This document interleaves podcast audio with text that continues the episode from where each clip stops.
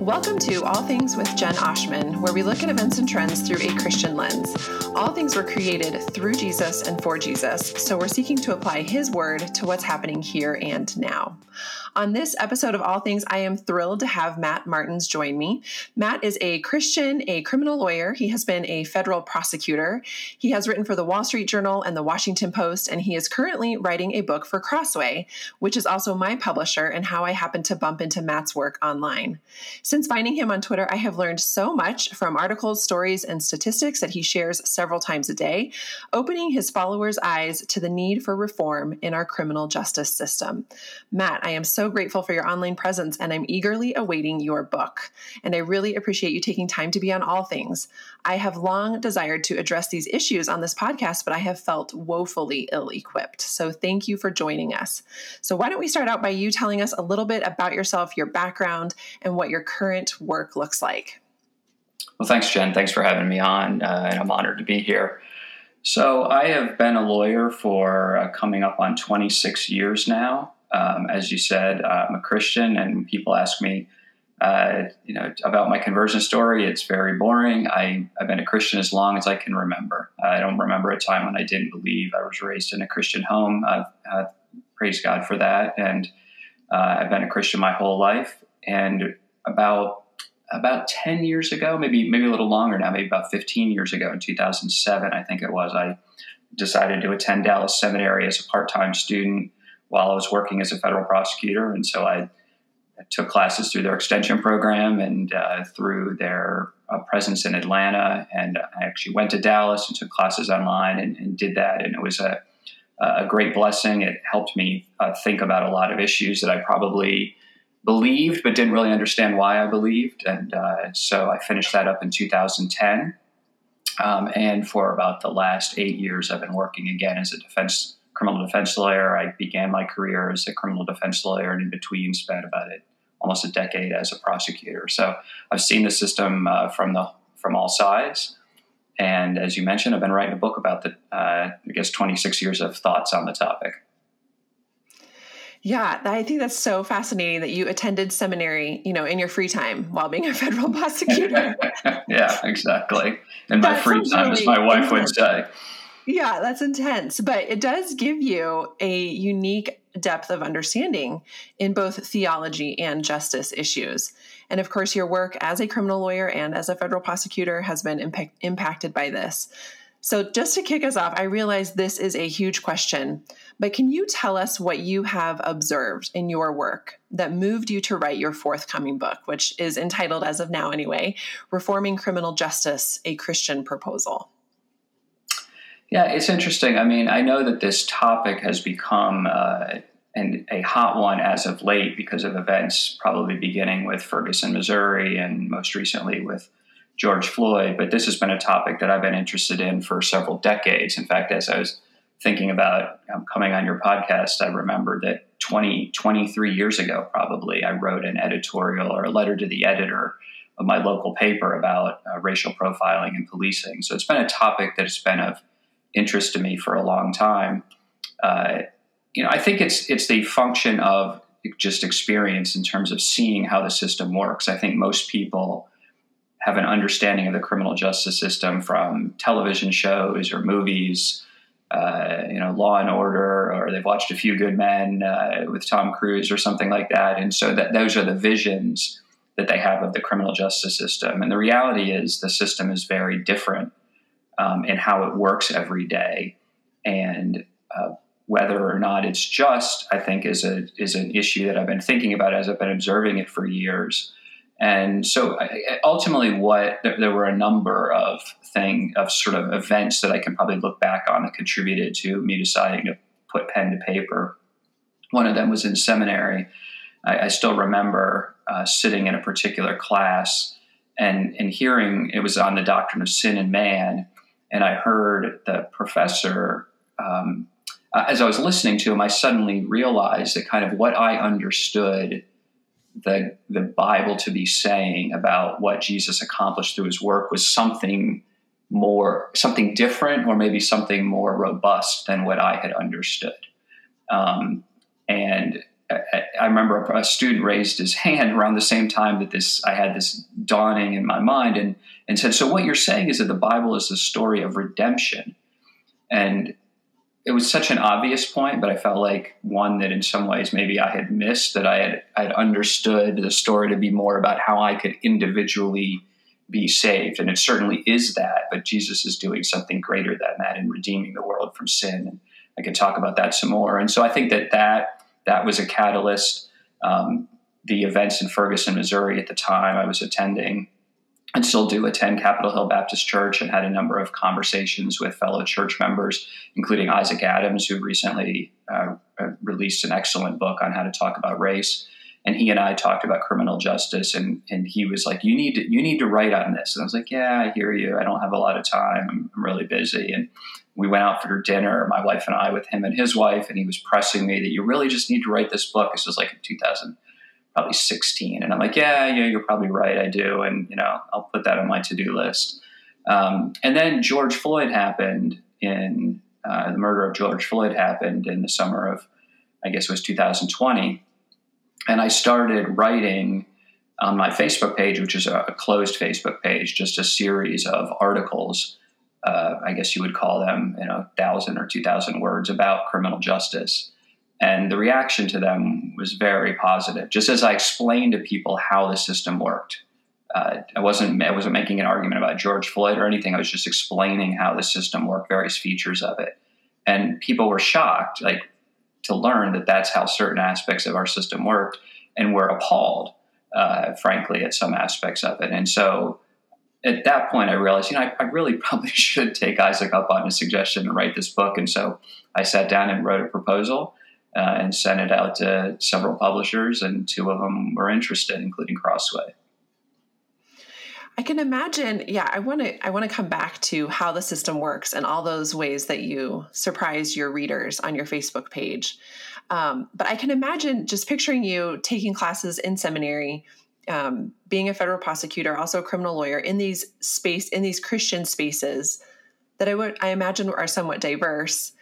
Um, did you was that uncomfortable for you? Did you were did you hear from multiple corners of the room just preach the gospel that's something that i certainly hear frequently and i hear being passed around but this hesitation to um, speak into justice issues or even anything uh, that, that's considered peripheral to the gospel that phrase just preach the gospel.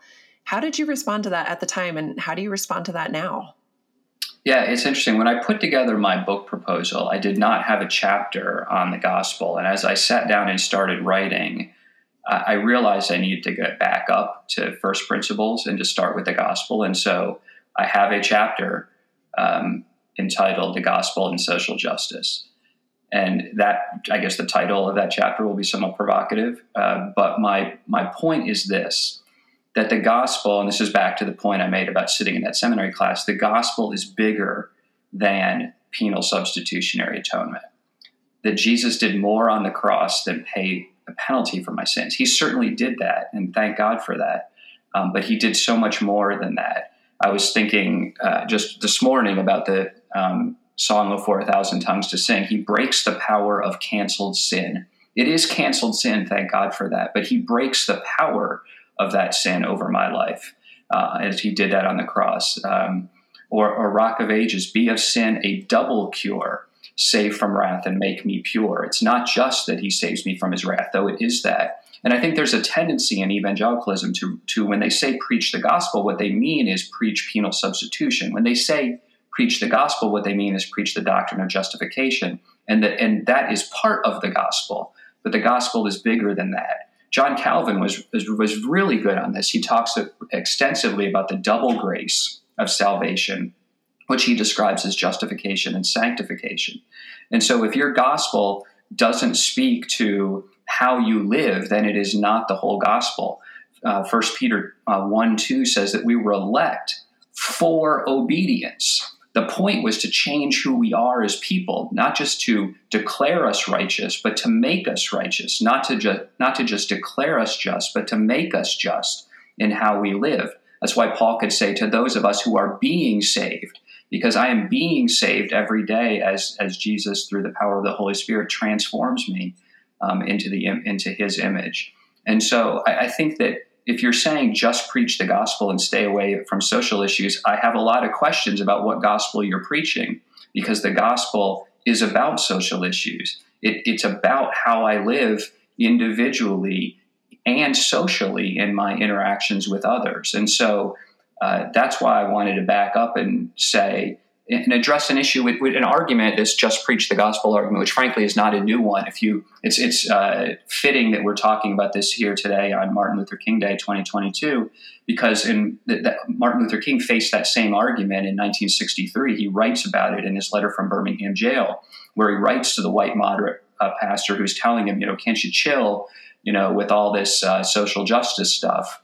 Um, and just stick to the gospel. And so this is not a new argument, and the argument is just as bad in 2022 as it was in 1963, that the gospel speaks to how we live with one another. Why do you think we have that pushback, Matt? Why is it so common to hear just preach the gospel? What's the discomfort there?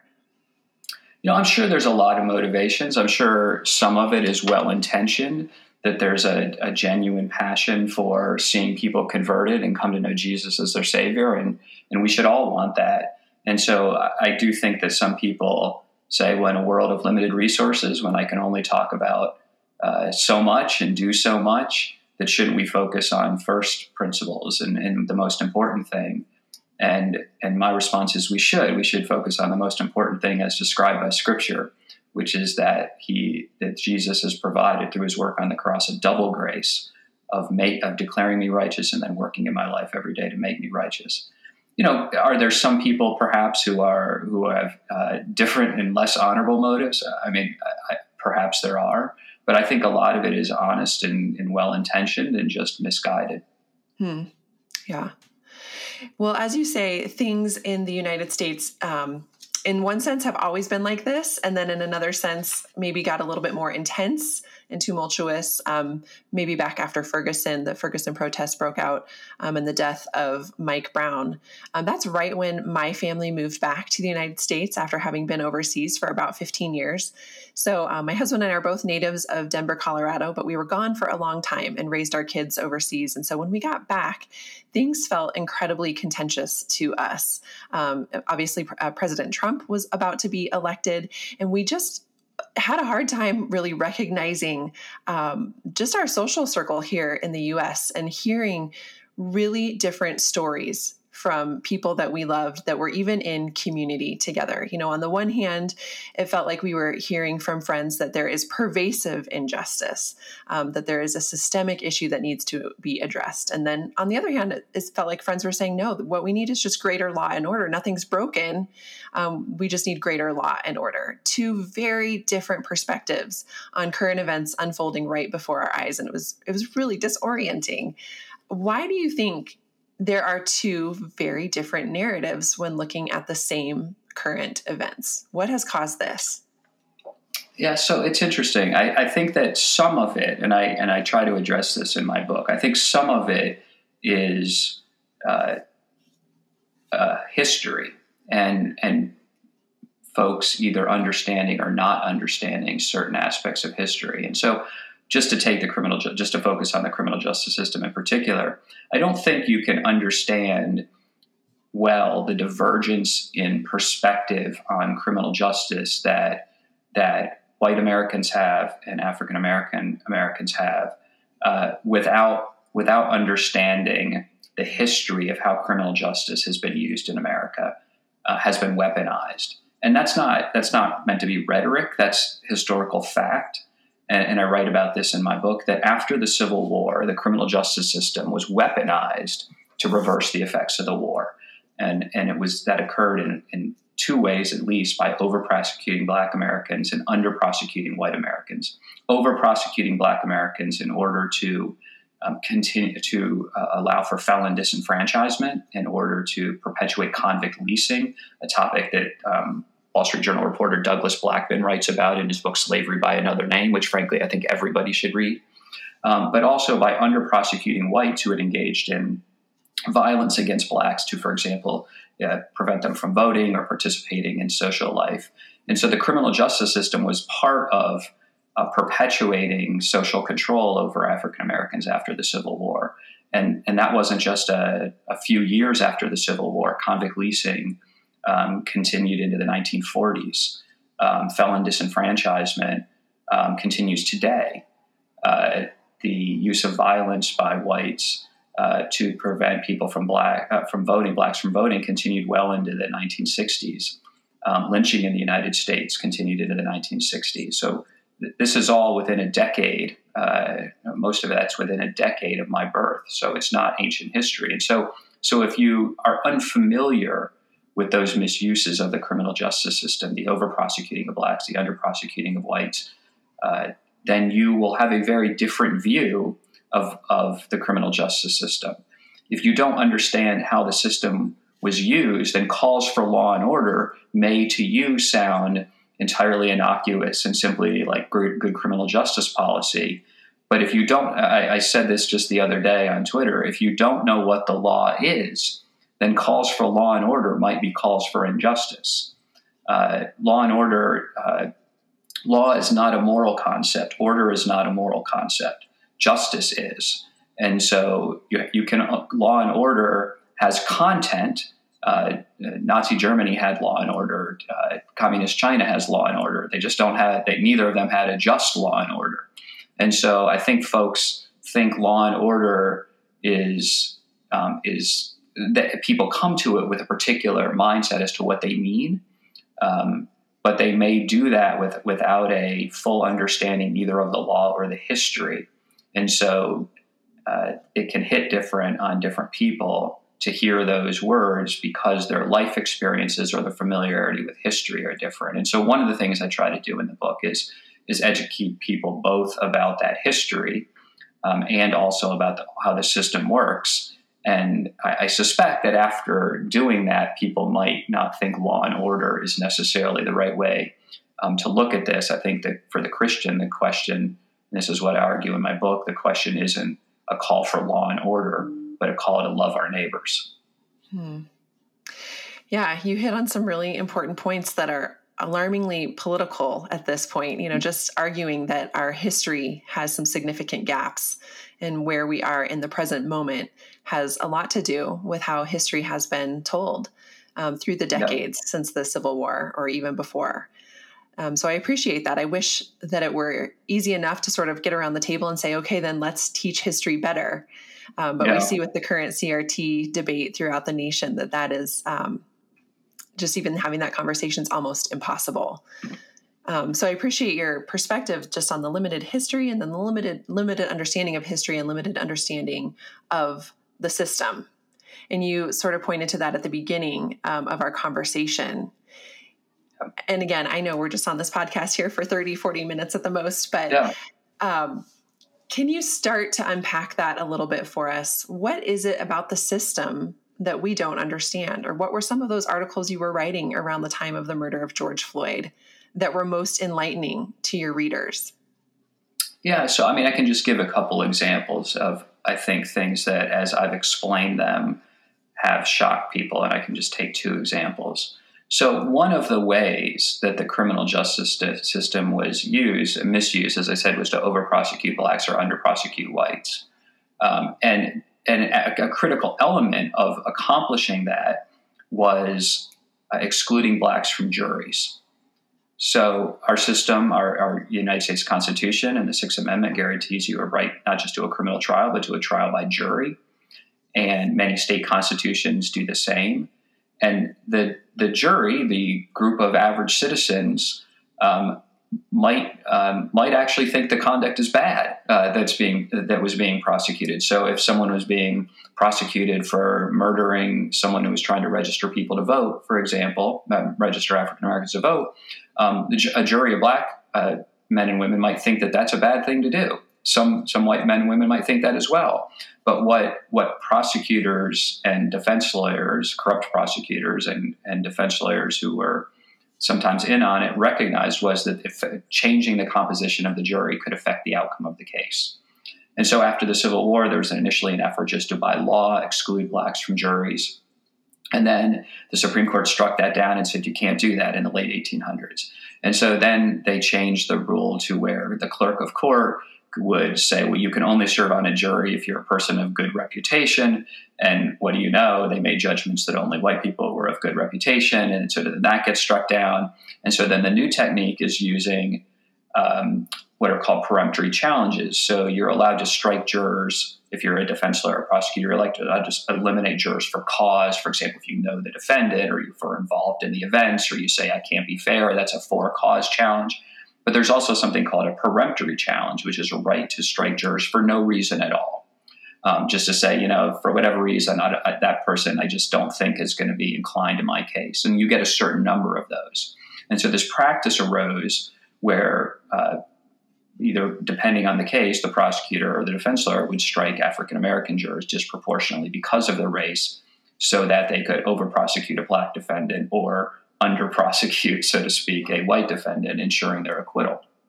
And so this this continues until 1985, when the Supreme Court, um, for the first time in 1985, uh, 13 years after I was born, says you can't strike you can't strike jurors because they're black. That's unconstitutional. 1985.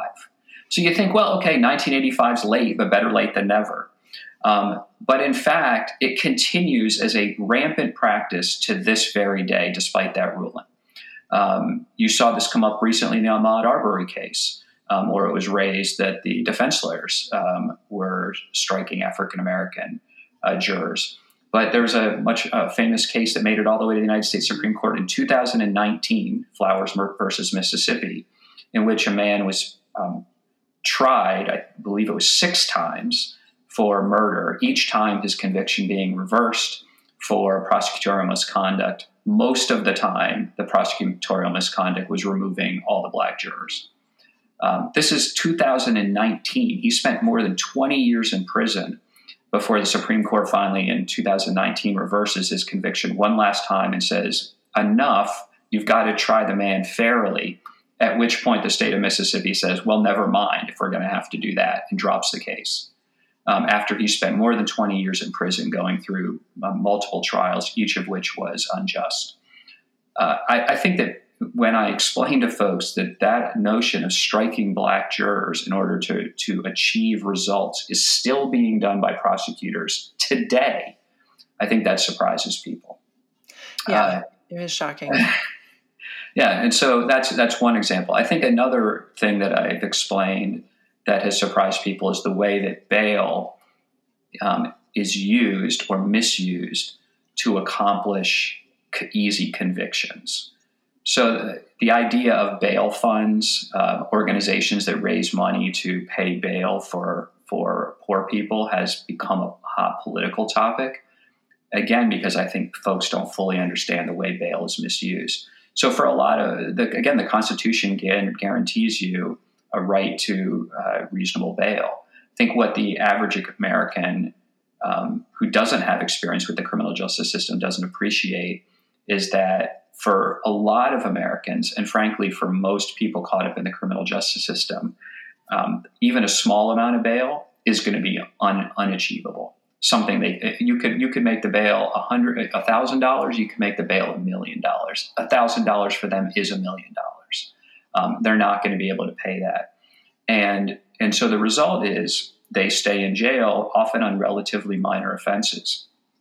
And while they're in jail on these relatively minor offenses, they're losing their job, which means they can't. It's and they're, it's causing problems with feeding their children or someone watching their children, um, or their ability to pay rent. That that creates enormous economic pressure on folks. And so after a few months in jail, uh, the prosecutor can come to you and say, okay, you can plead guilty to this relatively minor offense, what seems like a relatively minor offense, and you'll get time served and you can go home today.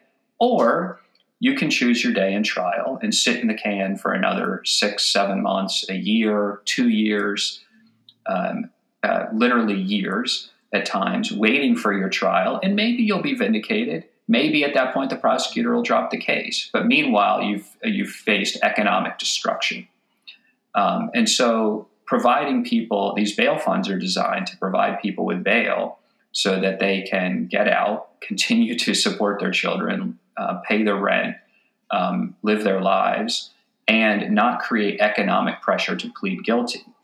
And th- there's a compounding effect to this, which is that that you then layer on top of that three strikes and you're out statutes, where people are picking up strikes, so to speak, because of this economic pressure to plead guilty and to forego their right to a jury trial. Um, it has a compounding effect, particularly on people who are poor. Um, the Pulitzer Prize winning author, our journalist, uh, Tony Messenger, just wrote a book about this last year called Profit and Punishment which I which I would recommend, where he talks about how uh, this particularly um, plays out on um, people who are poor, which frankly make up something like eighty percent of criminal defendants. Uh, so it's a it's a very it's a it's a way that people can be denied the right to a jury trial. Again, back to what I said at the beginning, we tend to think of uh, the legal system as what we see on TV, where someone gets a robust defense and a withering cross examination of the witnesses against them at this trial with the dramatic moment where if the person is innocent, the, the witness cracks and says, You're right, you didn't do it, I'm lying. And in fact, the vast majority of cases, well over 90%, the statistics put it somewhere around 95 to 97% of cases, are resolved through guilty pleas. And you have to ask yourself, why would everybody be giving up their right to a jury trial? Uh, and, and, a significant part of the answer is because we're putting enormous economic pressure on them to do so. That's um, yeah. I, I don't think most of us know that. You, why do you, why did we initiate the bail system and why do we keep it in place? These glaring these just injustices are glaring. Why why do we keep it around? Well, so there's a, a number of things. So, so, the bail system is is is again well intentioned at its outset. It's recognized as a thing that the Constitution permits, and the idea was to allow you allow the state to have some means of ensuring that you'll appear for trial. In other words, you had to put some financial skin in the game. You had to say, "Here's X dollars. I promise to come back to tr- to for my trial." And if I don't come back, I will forfeit that money and then you'll chase me down and bring me in for trial, but I'll have lost the money in the meantime. And so the idea was a, a good one and is a good one, which is to provide uh, assurance that people will appear for trial. But the reality is, and studies have shown that when people get bail and they make bail, um, even even at relatively small amounts, or even often with no amounts, they come back for trial. Um, I think people recognize they'll they'll find me.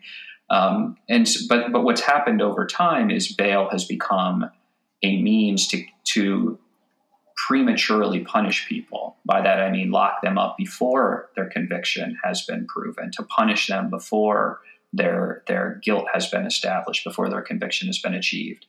And you can understand why prosecutors would find this to be a very useful tool uh, uh, because it helps them get guilty pleas. I mean, a, a related phenomenon that has developed at the same time is this idea of a trial penalty, uh, where judges and prosecutors will threaten you with much more serious penalties in terms of jail time if you go to trial. Now, you just step back and think about that and say, in what other context do we do we allow the government to punish people for ex- exercising their constitutional rights? The whole point of it, a constitutional right, is that the government can't punish me for exercising. Imagine if the if the First Amendment was interpreted to say, "Well, you can go to church, but if you go to church, we're going to punish you." You'd be like, "Well, that's a violation of the of my right to freedom of religion." Or if we said, "Well, you have the right to free speech, but if you exercise that right, we're going to punish you."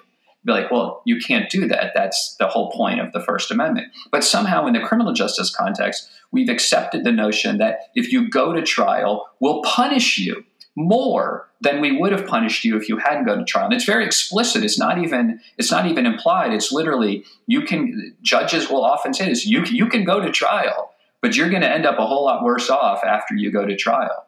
It's built into the federal sentencing guidelines that you will be punished more if you go to trial and are convicted of the same offense than if you plead guilty. And so not only are we putting economic pressure on people to plead guilty uh, by through bail and the, the, misuse of bail, but we're putting a, um, pressure on people to plead guilty by threatening them with more serious sentences if they decide they want to put on a defense. I mean, this is this is un-American, um, and it is frankly, and it's unjust. It is denying people the opportunity um, to put on a defense to their, their due process right to be heard, which I argue in my book is a biblical concept.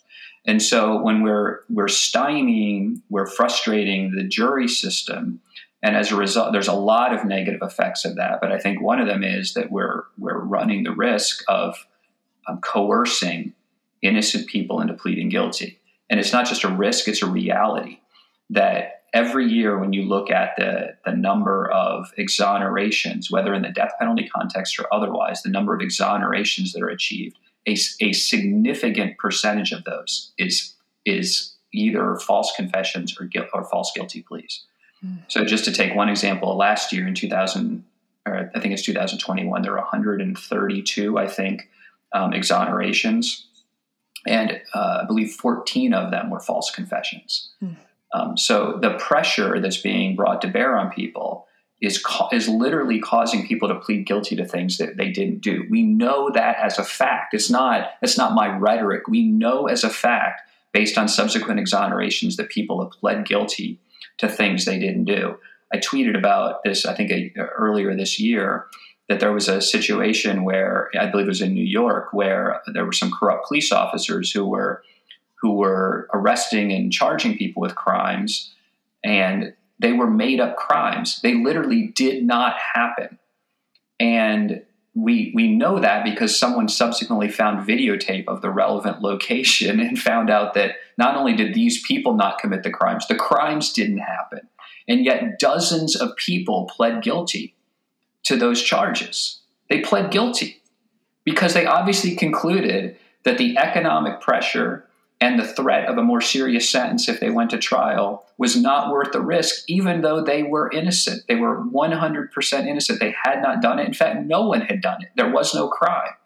Um, dozens of people pled guilty to fake crimes. And you say, how could that happen? How could people get to the point where they conclude that it's better for me to admit I did something I didn't do than take my chance with this system? Um, and that's what I'm trying to educate people about is because as Christians, we ought to be concerned about those injustices. We ought to be also concerned about the injustices of, of what is a terrible record of policing in the country that does not solve crimes that actually have occurred. And so victims are left uh, with the injustice of not having their crime solved, um, not having justice achieved for them. Our system is broken in many respects. I think people will be shocked to hear the statistics of how poor a job police do at clearing crimes, um, the, how few murders are actually solved, how few rapes are actually prosecuted, how few robberies are actually resulting in arrests and convictions. It is a, and it's an astonishing low rate for the amount of money that we spend on our criminal justice system. And so, what I want is to people to be aware of of the fact that our system is not achieving justice for the accused. It is not achieving justice for victims of crimes. And we should all be outraged by that. I argue, and I, believe this passionately, and I argue this in my book every Christian should be outraged. Every American should be outraged by the, by the plea bargaining system. It corrupts justice for victims by denying them less than full punishment for their for the perpetrator against them and and at times it coerces pleas from innocent people and denies them the right to trial. We should all uh, be against that. And, and I hope that by educating people to how the system actually works and what the Bible actually says about justice, that maybe I can persuade some people to do that, to, to change their mind on that. Yeah, I think it is so helpful just to have our eyes opened. And, and my prayer is that with your book and books like it that you have mentioned, which I will link in our show notes so that listeners can go back and find those books and buy them and um, soak up this education, it's just that the um, awareness will change the way we talk about it and think about it. Um, somehow there's this veil between sort of the, I don't know, political rhetoric, common public, and what's really going on in our justice system. And somehow we don't, um, you know, in our in our quote free country, we don't actually know what's going on in the justice system, and that um, has allowed for these injustices to carry on, as you say, for for both the victim and the accused. Um, and I'm struck, Matt, as you speak to just the layering of injustice. You know, we're dealing with um, racial identities, but then also economic ident- the realities of what of poverty as well as one's race.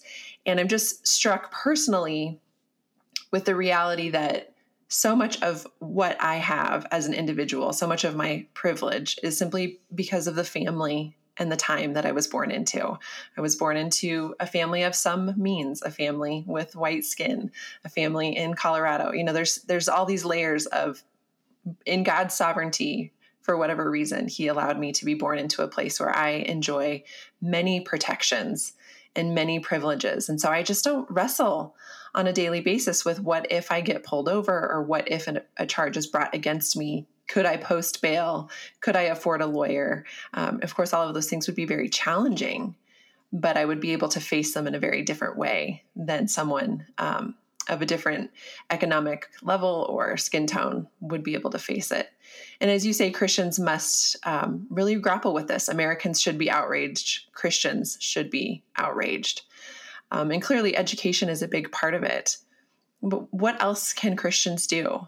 what else can the, the person who's listening who is shocked who is outraged who's going to go buy these books and and learn more what can what can we who are not um, lawyers what can we be doing yeah I, th- I think that what's been helpful to me as i've been thinking about this is just backing up to uh, the story where jesus is approached by a lawyer and is asked what is the you know what must i do to inherit eternal life and Jesus says, you know, he asks me, what's the law say? And, and he sums up the law. Let's love the Lord your God with all your heart, soul, mind, and strength, and your neighbor as yourself. And the neighbor re- and the lawyer reacts, I think, like a lot of us react. Who's my neighbor? I love the phrase. He says, seeking to justify himself. He says, who is my neighbor? Um, because he recognized that if I have to care about too many people, this is going to be a little challenging. And so he wanted to narrow the definition of neighbor. And so Jesus tells, in response to that, the story of the Good Samaritan, in which he tells a story about a man who reached across the deepest social divide of his day. Um, it wasn't so much economic as it was ethnic. Uh, he has a story of a Samaritan who reaches across an ethnic divide um, in a what was for them a shocking way. Um, and and then when he ends the story, he looks at the lawyer and says, "Not who is your neighbor. He said, Who was a neighbor? In other words, he says the relevant question isn't who are they, but who are you? And and and I think that that's a, an important thing for us to think about is that am I willing to put myself can, can I reach across can I even mentally reach across the deepest divides in our culture can I see life from the perspective of people who've lived a very different life than I have. I mean, the reality is I don't have any dog in this this criminal justice fight. To your point, the chances that I'm going to be arrested and prosecuted for anything in my lifetime are are not zero, but something approaching zero. Uh, and and and that's probably true for you and maybe for many of your listeners. And so it's very easy to be unconcerned and say, yeah, there's a man in the ditch, but it's not me and it's not anybody like me um, and it's and it's unlikely to be my children, and it's unlikely to be the people who are my closest friends. Um, but it is your fellow Americans, and they are they have the force of the United States or the force of the state that you live in brought against them because you gave that power to the people in office. Because I gave that power to the people in office, and that I think creates on me a moral proximity to to act. It's you know it's not that um, I, I can't I can't intervene in the lives of everybody and solve every problem. But I have, but but through our democratic system, I choose every day who I'm going to elect to office, who I'm going to vote for. And one of the things that's that's great about this this the, the topic of criminal justice and what what your listeners can do to do about it is pay attention to the elections of your district attorney right? Most elections are complicated because when I vote for the president, I can't just vote for criminal justice. I have to think about foreign affairs and economic policy and and the, the Food and Drug Administration and what and and abortion and sort of all Nate all manner of issues because the federal government touches on so many of those things. And that's often true when I vote for my state legislator or when I vote for the governor or when I vote for the mayor. But the good thing is, it's not true when you vote for your district attorney. Your district attorney's got one job, as, as the kids say, right? You have one job, mm-hmm. which is criminal justice. And so I can isolate how that prosecutor thinks about criminal justice and say, does that align with biblical justice? does that align with what I want someone to be doing in my name to my fellow citizens? As a Christian, is that person going to do to my fellow citizens what I believe amounts to loving my fellow citizens? Um, that's you, you, many states you can do the same with regard to judicial elections, though again, judicial elections often touch somewhat of a broader range of topics than than criminal justice. Um, but at least in the district attorney elections, you could pay attention. And and frankly, those local officials they care a whole lot about what like a noisy ten people think. Um, you know, it's not where they're running a nationwide election and they're they're they're going to have and, and they're going to have you know millions of voters. There, a lot of people don't even turn out for these elections. A lot of people don't pay attention to them, and you could actually have an impact um, by showing up at uh, Q and A sessions, perhaps with those officials, or or trying to interact with them through letters or otherwise, or or just voting, just being knowledgeable. Um, I think that the criminal justice actually provides a unique opportunity where you can actually have an impact um, on your on the way crime is prosecuted in your community. And you've seen this recently in a number of localities. So a number of uh, localities across the country, Philadelphia, uh, Los Angeles, to just take two examples, have had um, longtime prosecutors thrown out of office as reform candidate, reform-minded candidates have run against them, and, and, we can have a debate about whether all the reforms make sense or some of them, or whether they go far enough or not, not too, or, or too far. Um, but the point is that even in a relatively large city, uh, an energized group of people has been able to turn out uh, of office prosecutors who the the citizenry thought had gone too far in so-called law and order um, and was committing injustices. And so I think that uh, the district attorney elections in your communities are an excellent way to get involved and actually once you're educated both about the issues and about your candidate's position to actually have an impact um, in ways that you really can't in so many other areas because so much of voting is multi issue voting that you've got to balance competing concerns. Yeah. That's good. I think so many of us sweep that under the rug. We just we're not giving it the thought and the attention that it deserves. Um, maybe because we're cynical. Maybe because we, as you say, we're so far removed from those issues um, impacting us personally that we don't get involved. Um, and I appreciate what you said about um, in in terms of the Good Samaritan. You know, can I mentally go there? Can I mentally um, get into the story from the perspective of somebody very different than me? And what would that yeah. look like um, to be yeah. that man or woman? Yeah, I mean, that our tendency, I think it's all our tendency, it's my tendency, is, you know, we think in terms of our own life experiences, we think in terms of our own self interest. Um, you know, John Rawls, in his uh, famous book, A Theory of Justice, John Rawls wasn't a Christian, but he wrote a what is considered a monumental work um, called A Theory of Justice, I think in 1971. And he proposes this idea of what we call the veil, what he calls the veil of ignorance. Um, or the original position, it's sometimes called. And the veil of ignorance essentially says if you were trying to design rules, what rules would you design if you didn't know which side of life you'd end up on? Right? If, if you if you if you live life knowing, listen, my I'm unlikely to ever be a criminal defendant. So what I want is fewer rights for criminal defendants and more rights for victims. Right? And and conversely, if you think you're going to be, uh, if you think there's a decent chance that you or a family member could get arrested in your community, you're going to be probably more disposed for toward rules that that favor the accused. And neither of those are doing what the Good Samaritan did, which is thinking across the cultural divide and saying what loves what loves all of my neighbors as themselves as myself.